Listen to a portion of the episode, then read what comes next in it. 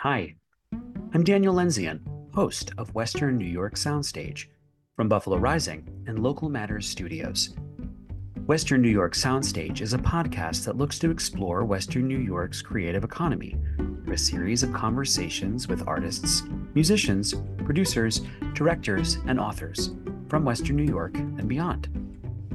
On today's episode, I speak with R. Eric Thomas, playwright and author of The Folks at Home, playing Alleyway Theater from February 9th through March 2nd. R. Eric Thomas is an accomplished author known for his witty and insightful writing.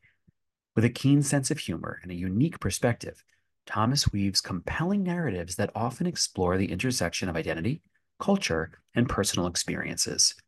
His work, which spans collections of essays, YA novels, theatrical plays, and episodic television, showcases his distinctive voice and ability to captivate audiences. I mentioned this on the podcast, but I am directing the folks at home and was delighted to connect with Eric in this interview. We have a wide ranging conversation that covers 1970s sitcoms, set design, the craft of writing, and the importance of optimism. I could have chatted with him all day. Here's my interview with Eric. All right, Eric, thank you so much for chatting with me today. How are you? I'm wonderful. How are you? I am good. I have to admit, um, uh, I've done many, many, many, many interviews at my time at Buffalo Rising, but I am especially nervous about this one uh, because I am directing your play at the Alleyway. I've been able to kind of live within your words for a month, and every night I think to myself, "Oh my God, Eric is so smart and so funny. I'm going to look like sort of a cheap imitation of a person in this sort of interview because no, I'm serious. I really am. So I just want to say thank you so much for agreeing to speak with me today, and I feel a little, it's just because know, I know I'm in the presence of a, an incredible, incredible minded writer. Oh, well, I appreciate that. And I mean, like, I've heard and seen like nothing but like the most amazing things about what you're creating there. So, like, I feel that we, it's a meeting of minds. I, like, so I'm, I'm excited to, I'm excited to chat with you.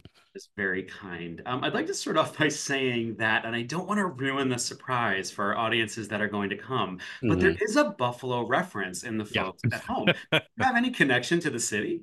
One of my best friends in the entire world, Kristen Noreen, uh, grew up in Buffalo, and it's one of those things like in a friendship that's kind of hangs out in the back in the background. You know, oh, she's from Buffalo, like a random Buffalo reference, talk about Buffalo, this and that.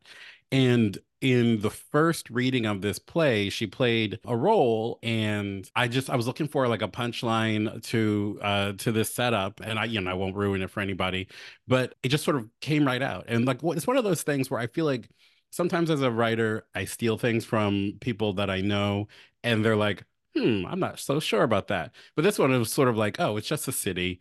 And so when I found out that you all were doing the second production, I was like, yeah, this makes sense. It started off in Baltimore, it's set in Baltimore.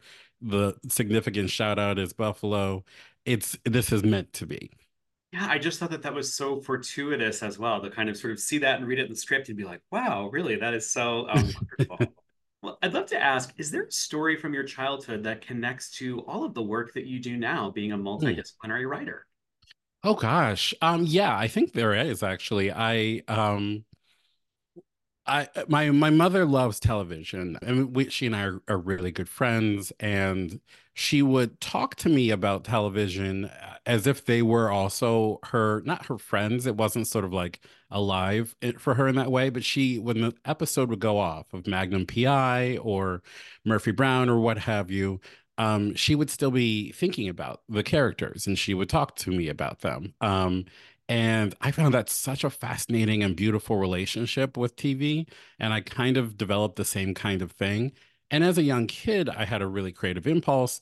And also, I really wanted my parents' approval. Uh, and so I, you know, you know, um, years yeah. of therapy have taught me that. And, um, and so I would do these little shows where different characters from the shows that they watched that I never sort of knew anything about, and the shows that I watched would like hang out. So I hmm. remember mm. specifically like one where Fozzie Bear and Magnum PI were like doing some sort of adventure together, and I made my I was playing Fozzie, um, and I made my younger brother uh, play Magnum PI.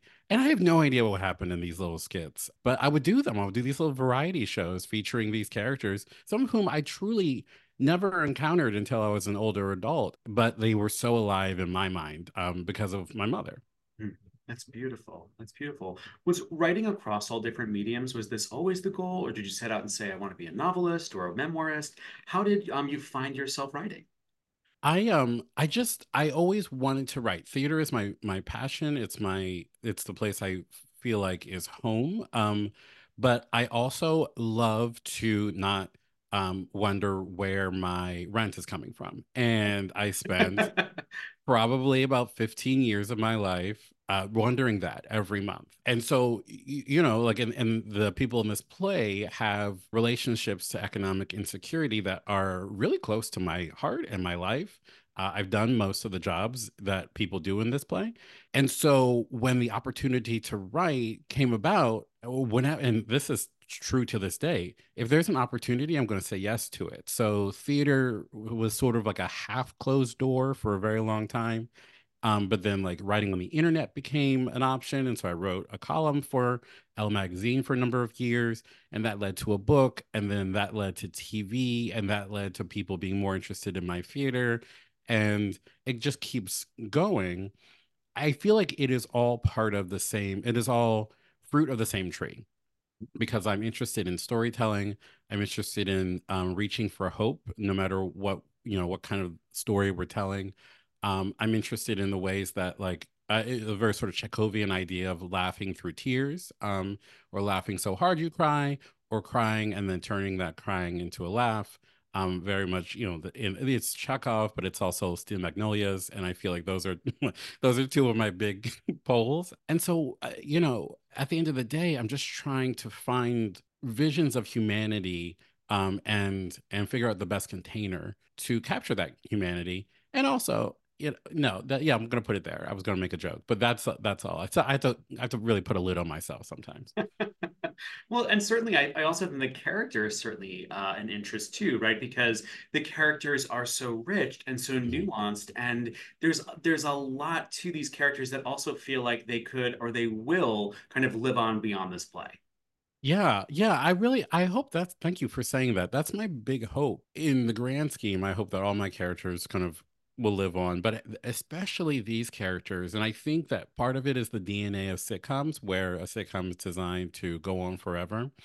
And that is both a beautiful idea, but also like a little bit of a scary idea because a, a sitcom, you never sort of necessarily advance unless there is a child in the sitcom, in which case you're like, well, I guess they're graduating now. But you're always kind of stuck in this kind of loop, which is a little bit of purgatory.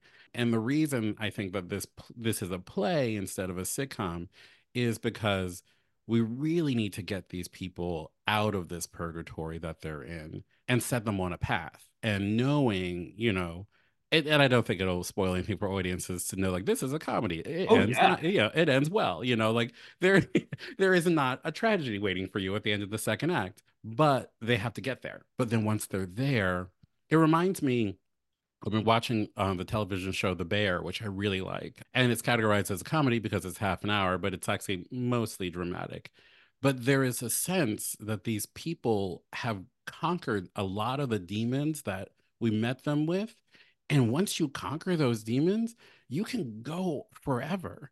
And that's an exciting thing for a character for me, you know, like the idea that like the process of being in a theater with a person is watching them wrestle with with themselves with with uh, their worst impulses with an angel that is blocking their blessing and then seeing them like soar after that one of the conversations that we were having early, and I want to say that the conversations just kind of around this play with the cast have been so beautiful, where some nights they will just sort of sit on the set in the hallway and just talk mm. to each other and kind of have these beautiful connections. But one of our earlier conversations was, I think, I thought to myself, okay, like in the direction of this, like if there's one kind of idea that I can bring forward to help us advance the play, um, it would be the word optimism. Because I feel like in tragedy, we are we allow ourselves to kind of sit and feel the thing. Where in a sitcom or in a comedy, we always have to sort of try to when we can advocate for the optimistic choice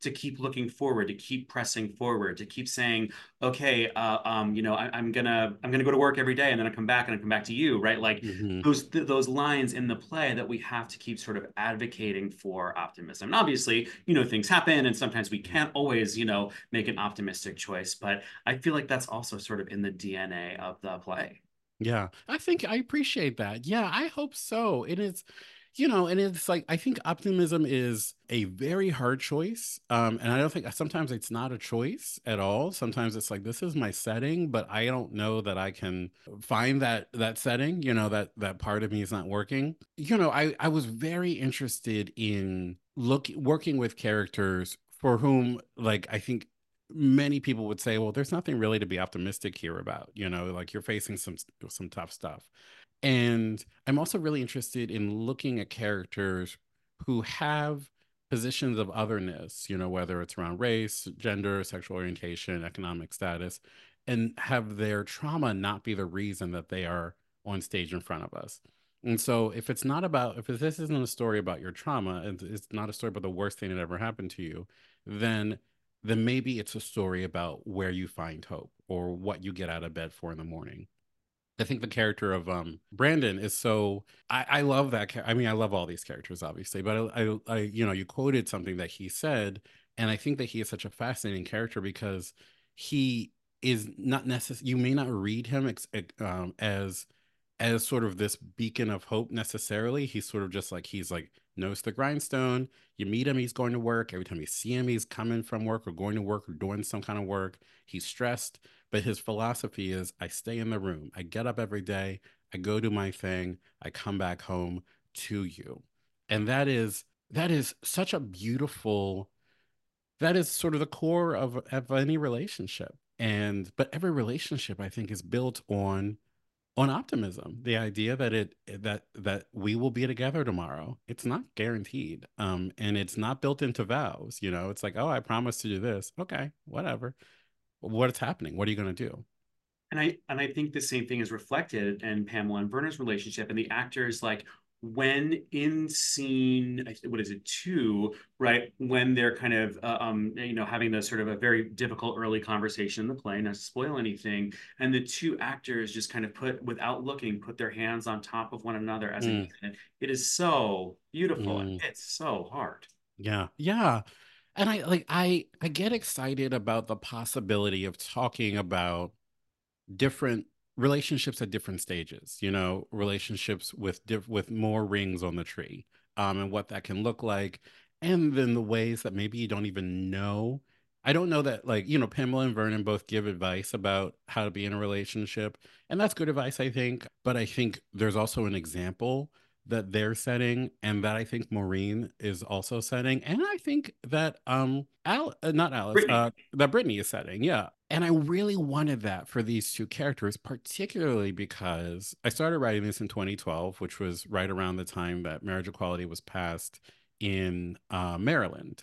And I kept thinking about how for for queer couples, for gay couples and lesbian couples, um, there are not necessarily always models for how to do the thing that we have had been fighting for, fighting to, to have. Um, and and I think that's also true. I think I, I write a lot of plays about queer elders and this idea that like, you know, I had grandparents in my life, you know, they were straight, and as far as I know, and um, but like I didn't meet an older queer person until I was fully an adult. And what does that do to you? And so if you are thinking marriage isn't part of your life, um, for most of your life, no matter, you know, even if you're coming of age after marriage equality, um, you have a lot of learning to do. And so it was necessary that all that all that learning had to come inside the house. It had to be there, you know. Um, and I think these are they are human relationships, but I think they're good relationships. I think Maureen and you know, I mean, you you read, you know, and I I think I make it clear in the last scene that I think Maureen's relationship with her husband is also a very a, a, good one. You know, very deep. Yes, mm-hmm. Mm-hmm. and how that sort of those uh, uh, stories shift each other. You know, and last night too, uh, uh we were in a um, uh, designer run, a sort of a stumble through, and the player and the um, rather the uh, costume designer uh, said, you know, I'm going to go back and switch some things after seeing it because of the influence the characters have on each other mm. through the course of the play. Mm-hmm. And I just said, "Oh, tell me more." And you know, they went into it in this really beautiful way, and I, just thought, wow, like how gorgeous to sort of have that reflected, um, even in the design element of. Oh, I love that. Yeah, I and that's the most exciting thing for me. My the most exciting time in a play's process development for me is that like first read through design presentation because I get to release this pe- this thing that has been sort of on my laptop and inside workshops and then everybody else gets to make something on top of that and with me. And what i love is that so many times designers you know even in original you know in, in premieres designers take the script and they're they go and they do their thing and they come back and they they it's kind of like getting an x-ray of your body eh, but they're not pointing out like mm, you should you should get that checked out. They're pointing out they're like there's your heart you know isn't that interesting? Oh there's where your blood moves through your veins. And this is what i think we can do with that um and it's it's so thrilling to me and it's such a gift. I feel the same as a director after kind of sitting with the piece for a long time, and going through the casting and all that kind of stuff.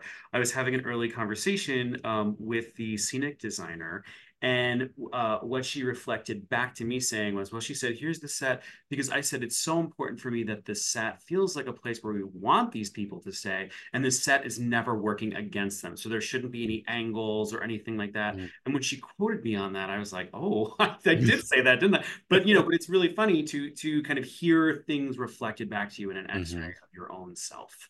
Yeah. Yeah. I love that. And I love what you said, uh, you know, the set shouldn't be working against them. There shouldn't be angles. That's, that's, really beautiful. Um, and I think that's the beauty of and the value of being able to create a set um, of a home, you know, because it's, I, I, you know, this play is sort of in conversation with, you know, the the grand tradition of setting plays in living rooms in homes, but um, you know, and, and and like both sort of from a uh, a sort of well-made play um, uh, space, but also you know like uh, Raisin in the Sun obviously is is is in there, and all these other things, um, piano lesson, all mm-hmm. these things. Mm-hmm. But um, I think there's a real beautiful opportunity that the home itself can be, and this home set can be, um, uh a like not so much a realistic thing but so much a like a gesture of of of the potential. Um i was talking to um i was listening to a, a, design presentation from the set designer for there's a production of this going up in indianapolis uh in a couple weeks and uh she was like it was hard to get everything onto this set. You made a real challenge. And I was like, oh, okay. like I didn't know. But I think that's also really exciting that that this is both a house, but it is also an energy. Um, and so in that case, and it's also a sitcom set if you want it to be.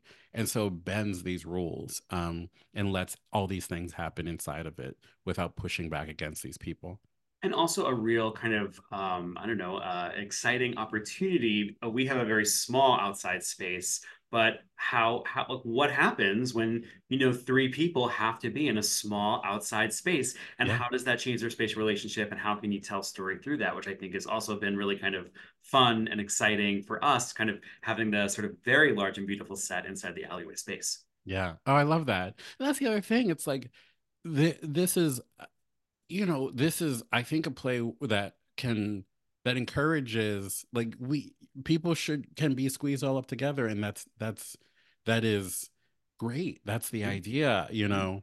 Um i'm i'm and that's the thing that's so exciting about getting to keep seeing it done you know the, the the first time it was done, it was um a it was oh, it was on the uh, Baltimore Center Stage's main stage. It's uh, maybe 365 seat theater, proscenium, um, and so the house was huge. It was like the size of a of the house. Um and i was like i i want to move in here you know?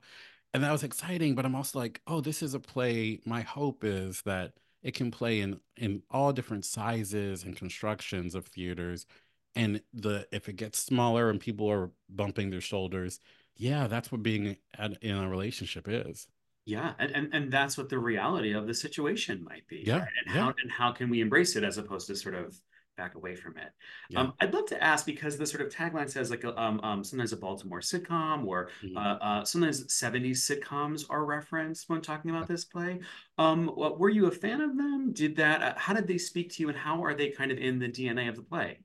Yeah, I found myself, I guess they would play the like the Norman Lear sitcoms of the 70s, particularly Jeffersons and uh, Good Times, uh, would play in syndication, I think maybe right after I got home from school when I was a kid. Um, and I was just so compelled by them. And I think there are three things that were really compelling to me. One, it was they were one, it was more black people than I normally saw on television outside Mhm. of Cosby Show or Different World, um, which um, which were what were what was on TV when I was growing up. And so there was this like this real representation, you know. Two, there was a conversation with around social policy and politics and difference and disagreement that had a comedic vernacular, and that was very exciting to me.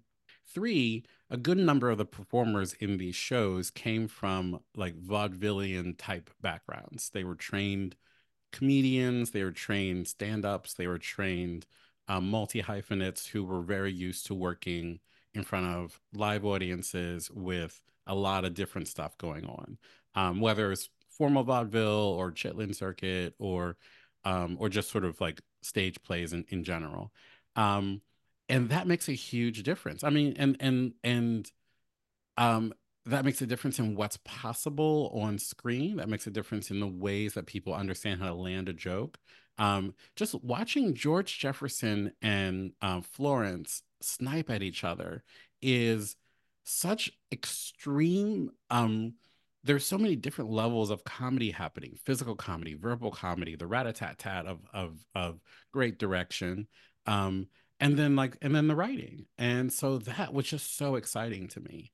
So it was was mostly those two. Um, I got into mod later on, and it wasn't playing in syndication, I guess, when I was growing coming up. And then I would like watch Sanford and Son, but it like didn't really it didn't connect with me in the same way. I think I was also really interested in money. Um, and so I um as as an idea. And so like the the the the one-two punch of Good Times, which was which which was about poverty, um, and the Jeffersons. These two different families, black families, living in apartment buildings in hugely different circumstances, was very interesting to me. I grew up in a, a red line neighborhood in downtown Baltimore, not in the neighborhood where this um this play is set. It was this play is, is it's um Pigtown is mostly white, and a little bit more mixed. Uh, this was an all black neighborhood um that uh there was just a lot of abandonment um and there was not a lot of hope. And so I was just very curious what it looked like to um have hope. And those these shows um were a great entryway into that. Thank you. Uh, uh, For me, one of the things that I extrapolated from thinking about them, right, was the fact that like there could be sort of these great moments of humor in these plays, but I still think about it. In the director's note, I mentioned like the performance of Esther Rolle's, Florida, in Good Mhm. Times with the damn, damn, damn, the losing of her husband, and that that that inside of this context of something that's really funny, we can experience something that's heartbreaking in three Mhm. words that resonates, you know, well past the show going off the television. Absolutely. Yeah, that moment, that's so, you know, it's like, and there's another play I wrote called Crying on Television, which I don't like I I, I it's it's not as successful, um, I think dramatically as as this one is. Um, but it is it is it is engaging with the idea of black people in sitcom in in sitcom vernacular. And so there is absolutely like a damn damn damn moment in this sick in in this play because it is both part of like meme culture, but it is also yeah, Esther Rolle as a sort of great comedian, but also a great dramatic actress, you know. Yes. Um, in the same way, and like you can you can see that that flexibility, you know, like I think, you know, Isabel Sanford is another great example, like, you know, a great dramatic actress. John Amos is a great dramatic actor, you Mhm. know. Um, uh, and and so to be able to hold both of those things, again, it's Chekhovian, you know. I I really feel like Norman Lear was writing was giving us Chekhov in the Mm. 70s Mm. and I I don't think that we are done with that. I think that we live I think that it is harder to write about quote unquote political disagreement in this time. Um, uh, you know, for various various reasons, you know, which is, and I think, I think there there has always been some curiosity in this play about like who voted for who, and I'm like, babe, that's not what's going on in this play. Which is not to say it's not important. It's deeply important. It affects everybody in this play, but this the the angle of the light is is different in this play, just like it, it's sort of different for Lear and different for Chekhov. Um, and I think that there are ways of pointing out where we miss each other, where we find each other, and how to find the both the drama and the humor that can be illuminating and helpful. Um, and and I'm that's what I'm working on doing. Well, I think you've done it. um, what has surprised you about the audience reactions out to the play? Oh, I you know, I I was a little nervous that people would be uh, uh w- wouldn't would wouldn't necessarily embrace it or would be like, why am I not watching this on TV? And some people have said, like, when is this going on TV? And I'm like, yeah. talk to my agents. I don't know. Um, but I I I think that you know once you know, but people also really like being in person, really like to sort of sit and laugh and be in the same room with these people. Um, so that's been a happy surprise. Um, I I love student matinees, um, and uh, the student reactions to this play have been really really great because some some of it they get a student like I always find it fascinating when plays are about money um, and where students are sort of coming in uh, to it sideways or not kind of quite understanding all the different um, factors. Um, but the way that um, Brandon talks in this play has been a a great point of conversation mm-hmm. um, at every point, even in casting, and I love that. Um, uh, and you know, like Brandon has a uh, a way of talking that reflects the people that he grew up around, um, and the the people that he knows, um, maybe in other parts of his life, and you know, and Brandon is a very sort of real person, and and that and and that style of talk doesn't sort of reflect anything untoward. But there is always kind of a question about it like what's going on with this guy and audiences will hear it i you know i'm not gonna you get into weeds when you start describing what it is um and i think that's been exciting it's been exciting for every every student matinee i've had questions that um, they're always like, "Why does he talk like that?" I'm like, "Do you know somebody talks like this?" And why do you, why do they talk like that? You know, and and then all of a sudden they're like, "Oh, okay, cool," you know. Mm-hmm, mm-hmm. The question certainly has come up, right? Um, and I was like, I think that if we just embrace the text and kind of figure it out in the room, like we don't need to reach out to Eric to say, you know, tell us why, or mm-hmm. you know. And so I've kind of uh, uh, questions like that about this have come up, and I've been really excited to see how it's developed in the rehearsal room. Yeah, yeah. Oh, that's. I mean, it's exciting to me. I think it's a beautiful it's one of these things that you write plays and you're like, oh, this is going to be, this will be a thing and this will be a thing. And I naively was like, I forgot um, until this play started going out and people would read it and they'd be like, what's going on with this guy? And I'm like, oh, right, right, right. I'm just like, I know so many guys like this, you know, and I forget. Um, um, but it's also one of these plays, and I I really treasure the opportunity to write plays where you maybe there is a question that you have inside your head that you don't that the play is not even going to acknowledge or engage with because it's a question that you can figure out on your own you know as an audience member or do you need to do you need right. to know the why like do yeah. you need to or can you just experience it yeah yeah i mean and like I, I try and do that all the time. I've written two memoirs um, and comedic memoirs, and I write all about all kinds of different things in my life. But one of the things people always sort of point out, they're like, you never write about like your coming out story. I'm like, oh yeah, no, it's not not your business, you know. Um, and they're like, oh, it's just like fascinating. You just like, you know, you talk about being queer, you talk about being married, you talk about dating, and I'm like, yeah. And so if it raises a question for you of like, how did his parents respond, or how, what was you know what was hard, that's a, a great place for you to sort of ask yourself um, what you really need to know and whether you already have the answer and I, I i hope that that is also the case in this play you know like we you know there there's a little bit more coming out talk here you know maureen has a very funny story about it um mm-hmm, mm-hmm. uh, gosh i love her but like there are questions that'll that'll boil up, you know, like Mm-hmm. that I think are sometimes bookwork questions that the actors and you all, all figure out. And then there are things that the audience is like, oh, how funny. I wonder why they acted like that. And you're like, well, you know, that's where empathy comes in. And that's what makes a play going experience really great for me. Well, and also, I mean, you've referenced Chekhov throughout this whole kind of conversation, and there are sort of uh, characters in that where we don't know why they respond a certain way, right? And I also think that that is one of the primary differences between the media, uh, between sort of the media of, uh, of TV, excuse me, the mediums, not media, mediums of TV and film, right? Where when we look at TV, a lot of times the um, um, perhaps different in your case, um, but sort of it's over, it's encapsulated. Murphy Mhm. Brown and you know, um, uh, Harriet Winslow are going back, right? Whereas I think with theater or with novels or with memoir, it lives in us and works on us in a different way Yeah. and asks us to engage with the material and have conversations around it sometimes in a way that i think this the sort of genre when we think of kind of like more 2000s sitcoms doesn't Yeah, yeah.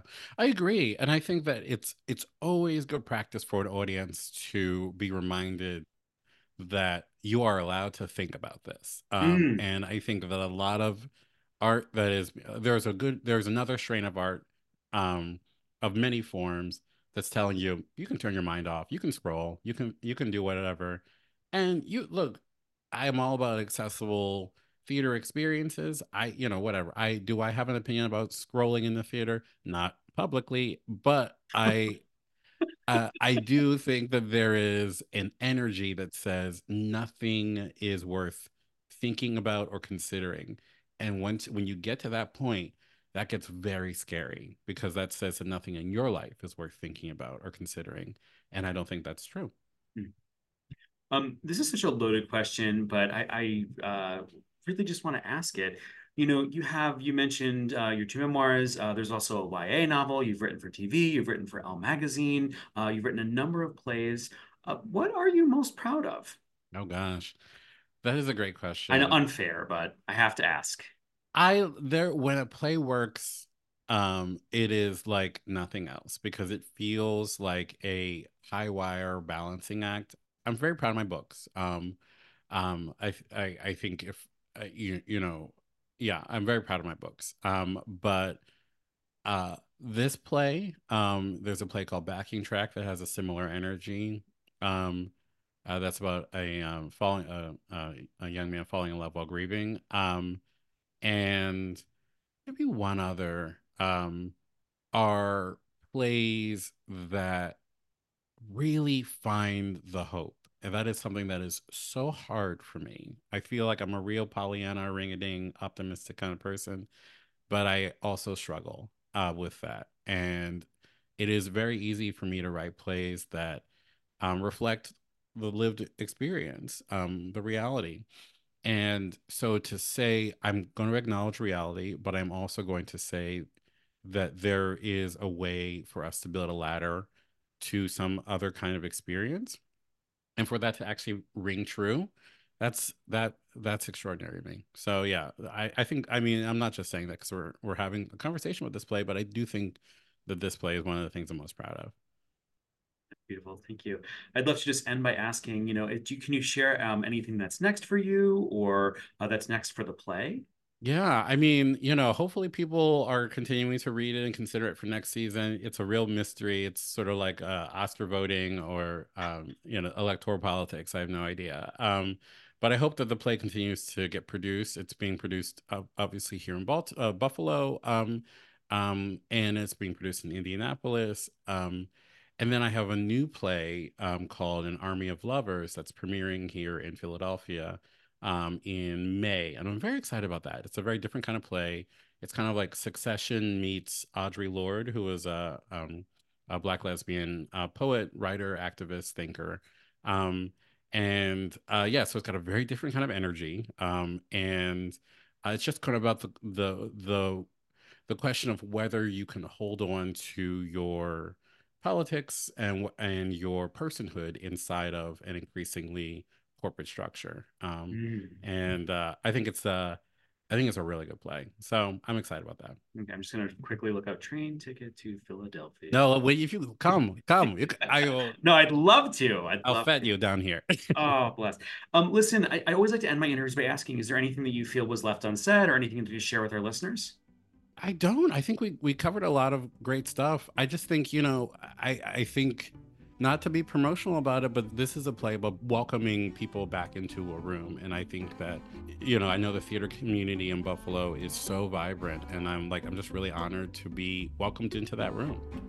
Well, it's been incredible kind of uh, just being able to collaborate with your words in the room. Thank you so much for your time today. It was really fantastic to talk to you. Thank you. It was really great talking to you. It was fantastic to talk to Eric about the folks at home at Alleyway Theater. If you'd like more information, visit alleyway.com. This episode was produced by Jessica Marinelli. Addison Schoonmaker engineered this episode. In addition to this podcast, you can check out our local event guides posted bi monthly on buffalorising.com. Make sure you subscribe to the show. If you like the show, please recommend it to a friend. Thanks for listening to Western New York Soundstage from Buffalo Rising and Local Matters Studios.